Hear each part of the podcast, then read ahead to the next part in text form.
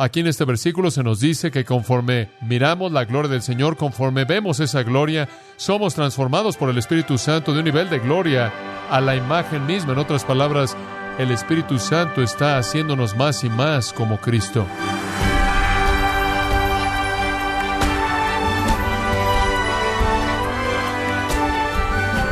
Estimado oyente, queremos agradecerle su compañía en gracia a vosotros con el pastor John MacArthur. Tres de los discípulos de Jesús tuvieron el privilegio de ser testigos de su transfiguración, en donde pudieron apreciar la gloria de Jesús.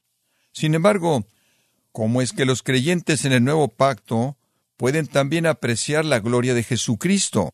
El día de hoy, el pastor John MacArthur, en la voz del pastor Luis Contreras, nos enseñará acerca de los beneficios que encontramos en el nuevo pacto en la serie Un mejor camino en gracia a vosotros. Abramos nuestras Biblias en 2 Corintios capítulo 3. Conforme llevamos a una conclusión este estudio maravilloso de un gran capítulo, un capítulo acerca de la gloria de un nuevo pacto, Llegamos a un versículo que ha sido un versículo favorito para mí durante muchos años. De hecho, con mucha frecuencia cuando firmo con mi nombre en un libro, una Biblia, escribo 2 Corintios 3:18 debajo de mi nombre porque durante años y años me ha encantado este versículo. De hecho, solía decir que era mi versículo favorito, pero sigo vacilando y cambiando a versículos diferentes de vez en cuando conforme el Señor los aplica a mi vida.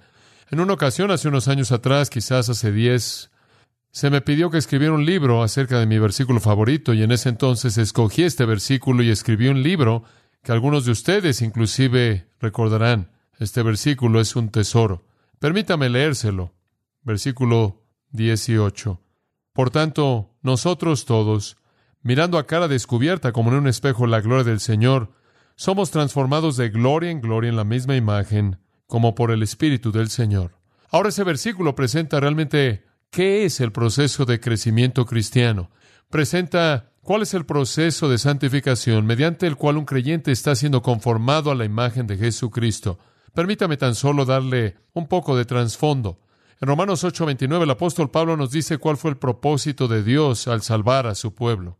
Él dice esto, y a los que antes conoció también los predestinó para ser conformados a la imagen de su Hijo. El propósito salvador de Dios fue crear una humanidad redimida que sería como su Hijo. La imitación es la forma más elevada de reconocimiento y ciertamente fue el caso en la Trinidad conforme Dios le hizo una promesa eterna al Hijo de crear una humanidad redimida que sería hecha a semejanza de Él. Y entonces fuimos salvos para convertirnos como Cristo. Esa es la razón por la que la Biblia dice, aún no se manifiesta lo que seremos, pero cuando Él se manifieste, seremos como Él. Esa es la meta. Ese es el propósito de nuestra redención. Esa es la razón por la que Dios nos salvó para hacernos como Cristo. Y en el tiempo, conforme esperamos la realidad de eso, progresivamente nos volvemos más y más como Cristo. Esa es la santificación esperando la glorificación. Nos estamos volviendo más y más como Cristo. Pablo vio eso como la razón misma para la vida como creyente. Él dijo, una cosa hago. Esa es una formación bastante asombrosa. Si usted puede tomar toda la teología paulina con respecto a la vida cristiana y reducirla a una cosa, esa es una cosa muy importante. Si él hizo una cosa, quiero saber qué fue eso.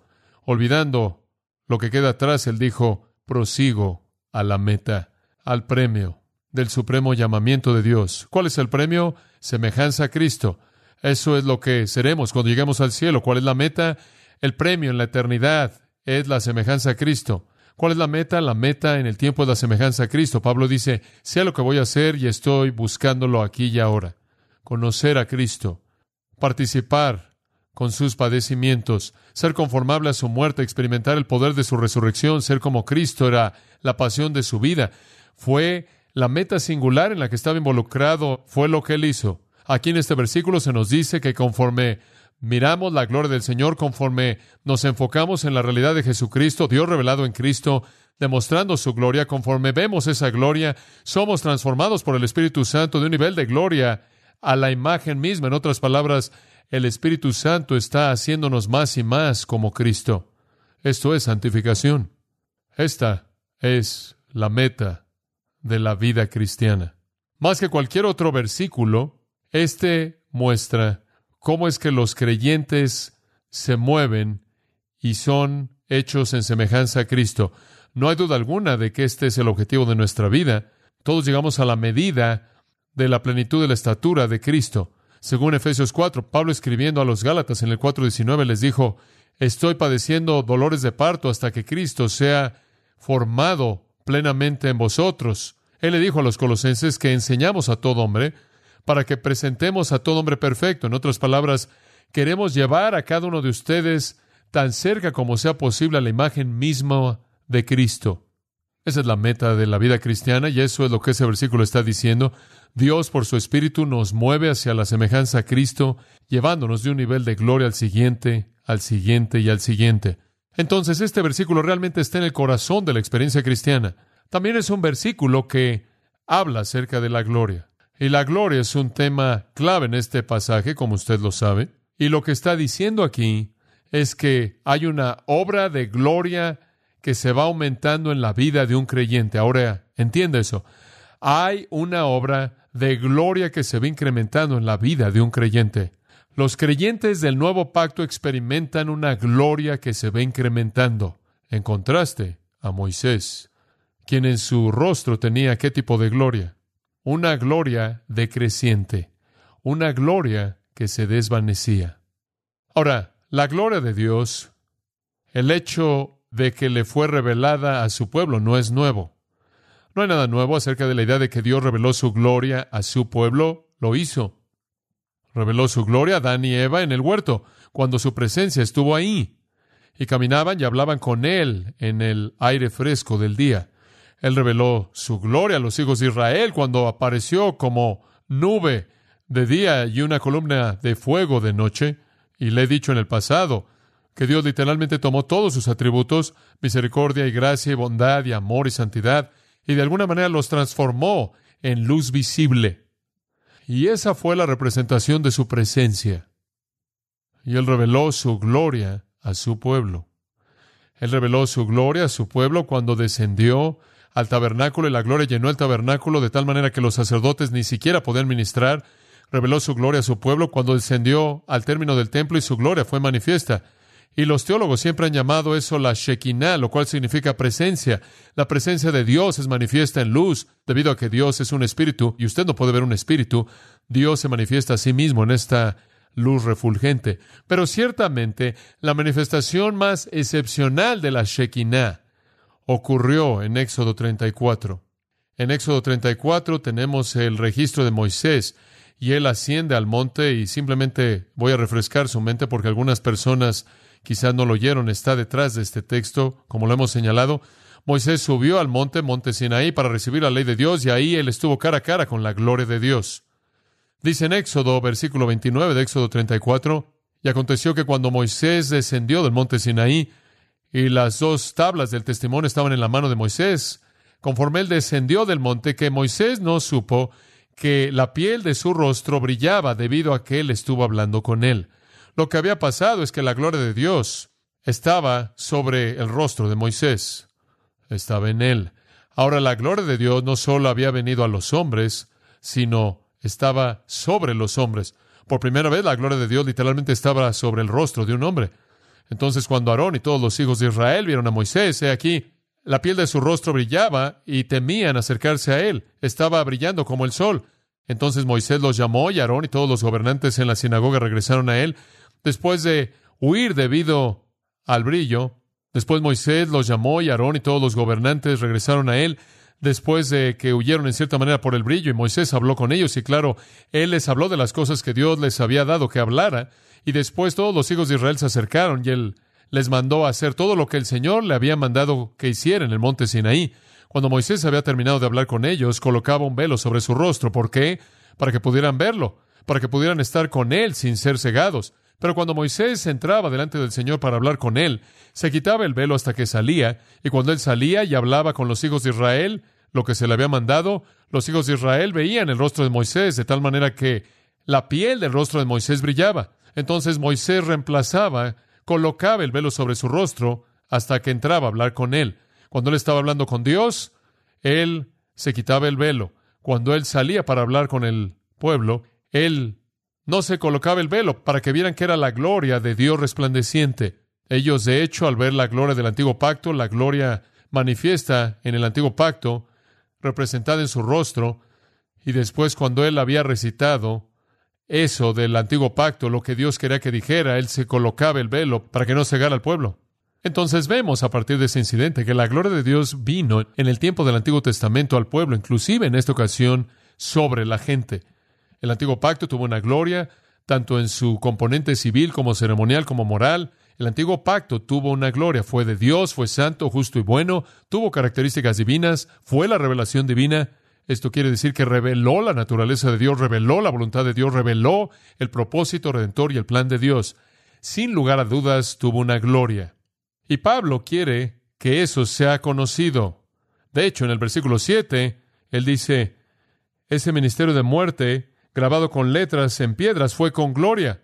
Pablo había sido acusado por los judaizantes y por el grupo de la circuncisión de depreciar y denigrar la ley de Dios. Y aquí él dice, no es así, vino con gloria. De hecho, tanta gloria dice en el versículo 7 que los hijos de Israel no podían ver fijamente el rostro de Moisés debido a la gloria en su rostro. Sí, el antiguo pacto tuvo una gloria, fue de Dios. Demostró la naturaleza de Dios, la voluntad de Dios para el hombre y el plan y propósito redentores de Dios, pero el nuevo pacto, dice Pablo, tiene una gloria mayor y él dice en el versículo 9 que el nuevo pacto llamado un ministerio de justicia abunda en gloria. Tiene en el versículo 10 una gloria que sobrepasa. Tiene en el versículo 11 una gloria permanente. Ahora es esa gloria, esa gloria que sobrepasa, que abunda y que permanece del nuevo pacto, que es realmente el tema del versículo 18. Ahora escuche conforme, en cierta manera, concluyo con esto. El antiguo pacto tuvo una gloria que fue dada a los hombres, colocada sobre los hombres. El nuevo pacto tiene una gloria que es colocada en los hombres. En los hombres. Permítame explicárselo de la manera más simple que puedo. Tenemos más en común con el Cristo transfigurado de lo que tenemos con Moisés. ¿Por qué? Usted recordará en Mateo capítulo 17 que Cristo hizo un lado el velo de su carne y él fue transfigurado ante ellos.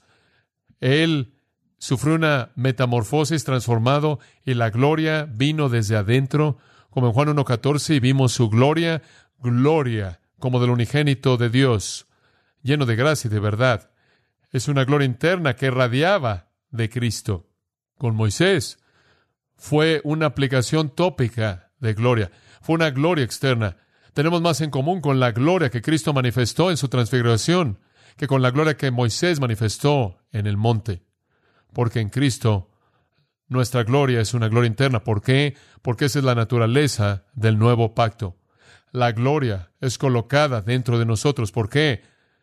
Porque el Cristo viviente es colocado en nosotros. Cristo en vosotros, la esperanza de qué? De gloria.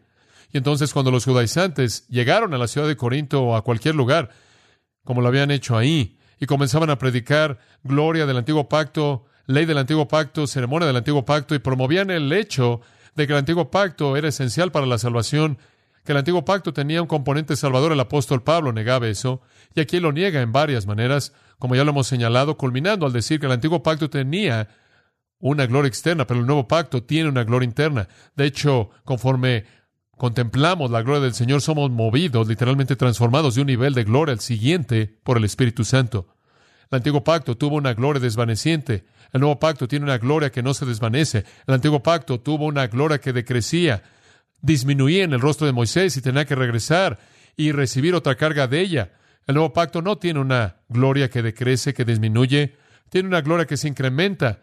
No hay un reflejo que se desvanece de un pacto que no puede salvar hay una exposición que más y más incrementa de un pacto que puede y salva, y de esta manera el nuevo pacto es superior al antiguo pacto.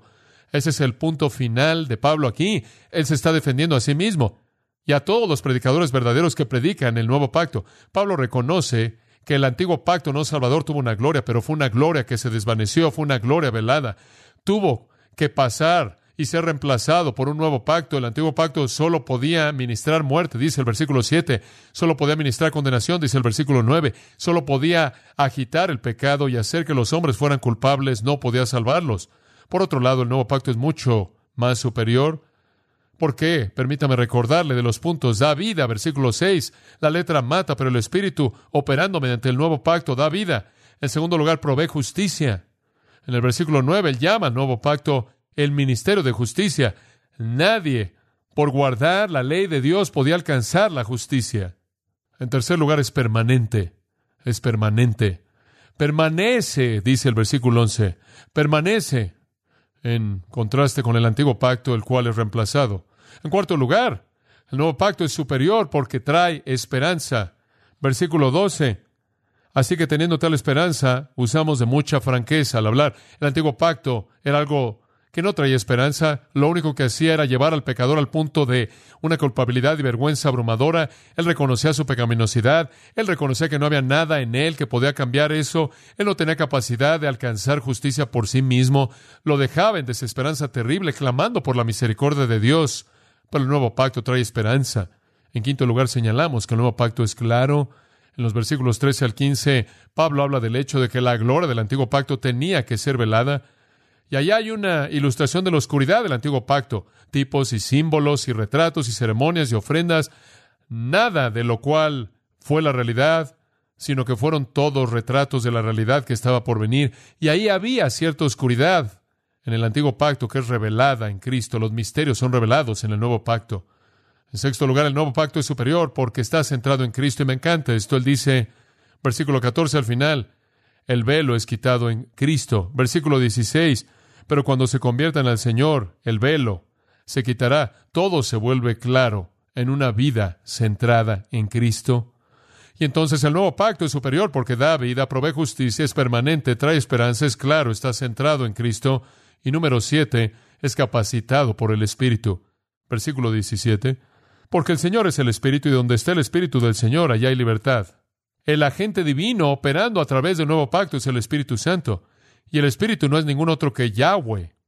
En otras palabras, el mismo Dios que escribió el Antiguo Testamento es el que escribió el Nuevo mediante su Espíritu. El mismo Dios que escribió la ley moral que condena a los hombres es el Dios que escribió el Nuevo Pacto, que redime a los hombres. El mismo Dios que declara que el mundo es culpable y cierra toda boca es el mismo Dios que se manifiesta a sí mismo en su Espíritu para liberar a hombres y para liberarlos. El mismo Dios que los esclavizó bajo la ley es el Dios que les trae libertad mediante su espíritu. En otras palabras, no hay conflicto. No es un Dios del Antiguo Testamento, Antiguo Pacto, y otro Dios del Nuevo Testamento, el Nuevo Pacto es el mismo Dios.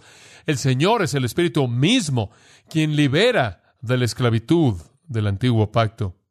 Todo lo que el Antiguo Pacto tuvo la intención de hacer era llevar a los hombres a la desesperanza y en la desesperanza rogar por misericordia y gracia por parte de un Dios amable y amoroso. El Espíritu del Señor es ese poder salvador, quien aplica el nuevo pacto de salvación al creyente arrepentido. Escuche esto en toda época. Cuando una persona en el Antiguo Testamento veía la ley por lo que realmente era, un ministerio de condenación un ministerio de muerte, y cuando eran matados, por así decirlo, y cuando temían el infierno, y cuando reconocían su pecaminosidad, y cuando la ley había llevado a cabo su trabajo, y tenían un corazón arrepentido y venían a Dios y rogaban por misericordia, y rogaban por gracia y rogaban por perdón, lo cual no merecían, pero rogaban por ello y Dios en su gracia los veía y los perdonaba. Esa obra de transformación que ocurría ahí era la obra del Espíritu de Dios. Y él estaba aplicando, escuche, la obra del nuevo pacto de Cristo retroactivamente a ese pecador penitente pero era la obra del Espíritu. La salvación en cualquier momento, fuera en el Antiguo Testamento o en el Nuevo Testamento, bajo el Antiguo Pacto o el Nuevo Pacto, era, es y siempre será la obra del Espíritu, quien es ningún otro que el Señor.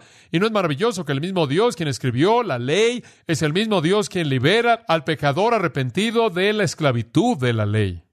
Como Romanos 8 dice, lo libera para guardar la ley, no como un medio ya de muerte, sino como un medio de vida y bendición. Ahora, al hablar de eso, y eso fue repaso, al hablar de eso, la pregunta surgió, ¿cuál fue la función del Espíritu Santo en el Antiguo Testamento? Porque si usted estado involucrado en un trasfondo dispensacional y en estudiar la Biblia, quizás pensó que el Espíritu Santo no hizo nada en el Antiguo Testamento y no llegó hasta el día de Pentecostés. Y en cierta manera hubo un espacio grande en el Antiguo Testamento en términos del ministerio del Espíritu Santo. Nada podría estar más lejos de la verdad. Permítame tan solo recordarle lo que dijimos. En el Antiguo Testamento vemos al Espíritu Santo operando en cuatro áreas muy claras.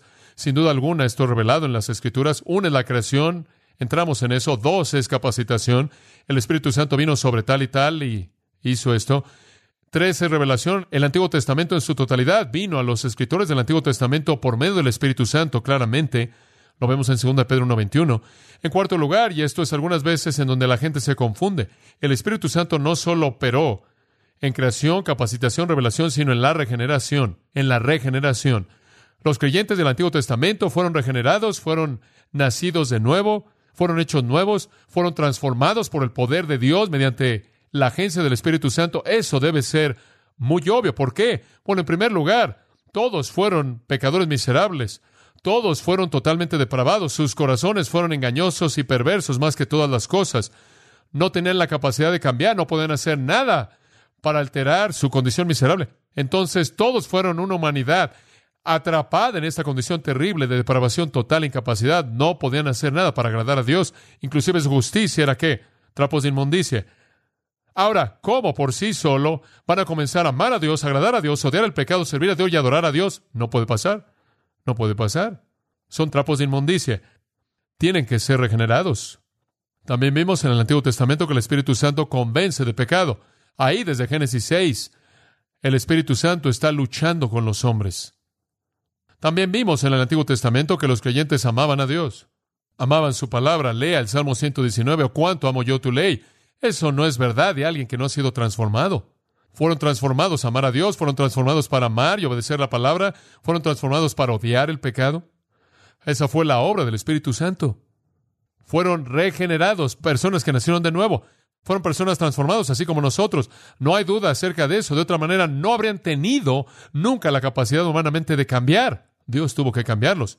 Piénselo en esta manera. Hebreos capítulo 11, usted tiene a todos estos héroes de la fe, comenzando con Abraham y en adelante. Todos esos son héroes de la fe y son ejemplos todos ellos para nosotros, para saber cómo vivir la vida de fe. Estamos rodeados por una nube de testigos dando testimonio del poder de una vida de fe, y todos son creyentes del Antiguo Testamento, son nuestros modelos. Abraham es el padre de nuestra fe. Abraham fue un hombre regenerado.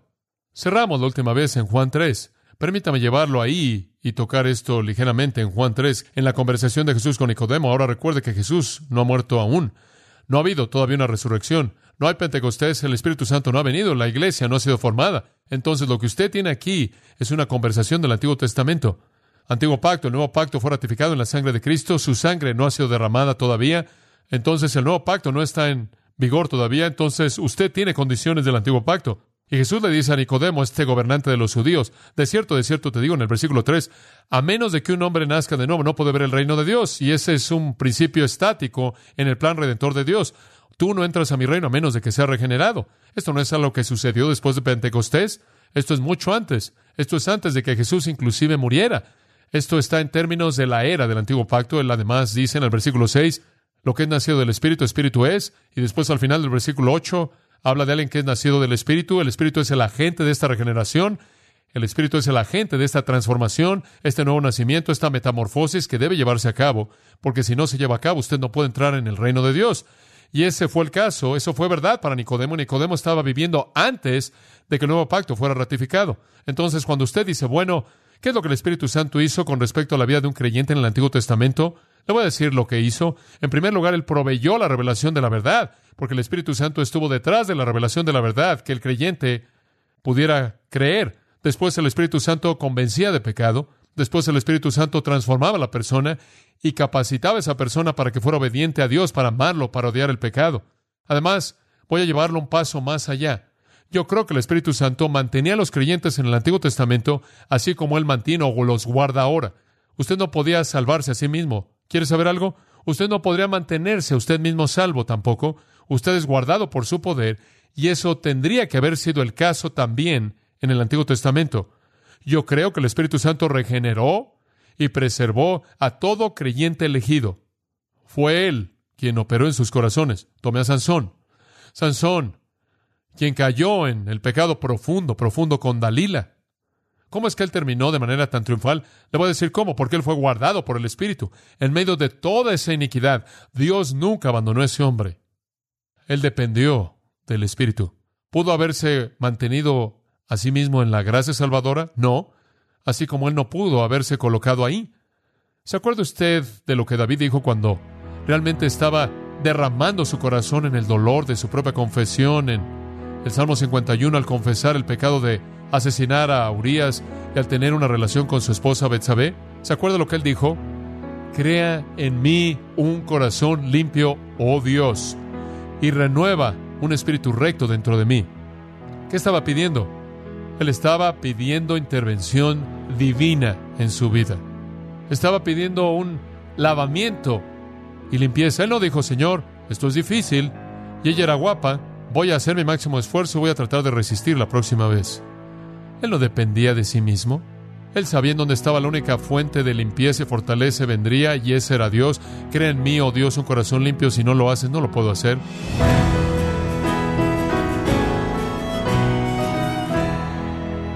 El pastor John MacArthur nos ha enseñado que el nuevo pacto, en comparación al antiguo, nos capacita para ver la gloria infinita de Jesucristo, la cual nunca se desvanece. En la serie, Un mejor camino, aquí en gracia a vosotros.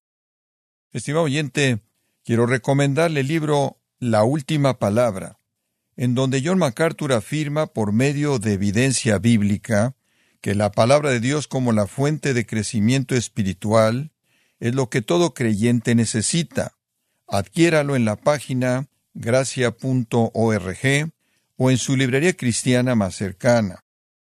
Y le recuerdo también que puede descargar todos los sermones de esta serie Un mejor camino, así como todos aquellos que he escuchado en días, semanas o meses anteriores, animándole a leer artículos relevantes en nuestra sección de blogs, ambos en gracia.org. Si tiene alguna pregunta o desea conocer más de nuestro ministerio, como son todos los libros del pastor John MacArthur en español, o los sermones en CD, que también usted puede adquirir, escríbanos y por favor mencione la estación de radio por medio de la cual usted nos escucha en gracia a vosotros. Es importante conocer no solo el país y ciudad de donde usted nos escucha, sino también la radio.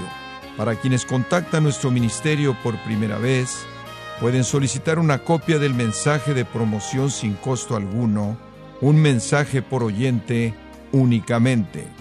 Si usted vive en los Estados Unidos o Puerto Rico, escríbanos a Gracia Vosotros, P.O. Box 4000, Panorama City, California 91412. O puede escribirnos a través del siguiente correo electrónico radio arroba gracia.org. Esto ha sido todo y en nombre de John MacArthur y del personal de este organismo, queremos darle las gracias por su tiempo y sintonía, invitándole para que nos acompañe en la próxima edición y juntos desatar la verdad de Dios un versículo a la vez, aquí en Gracia a Vosotros.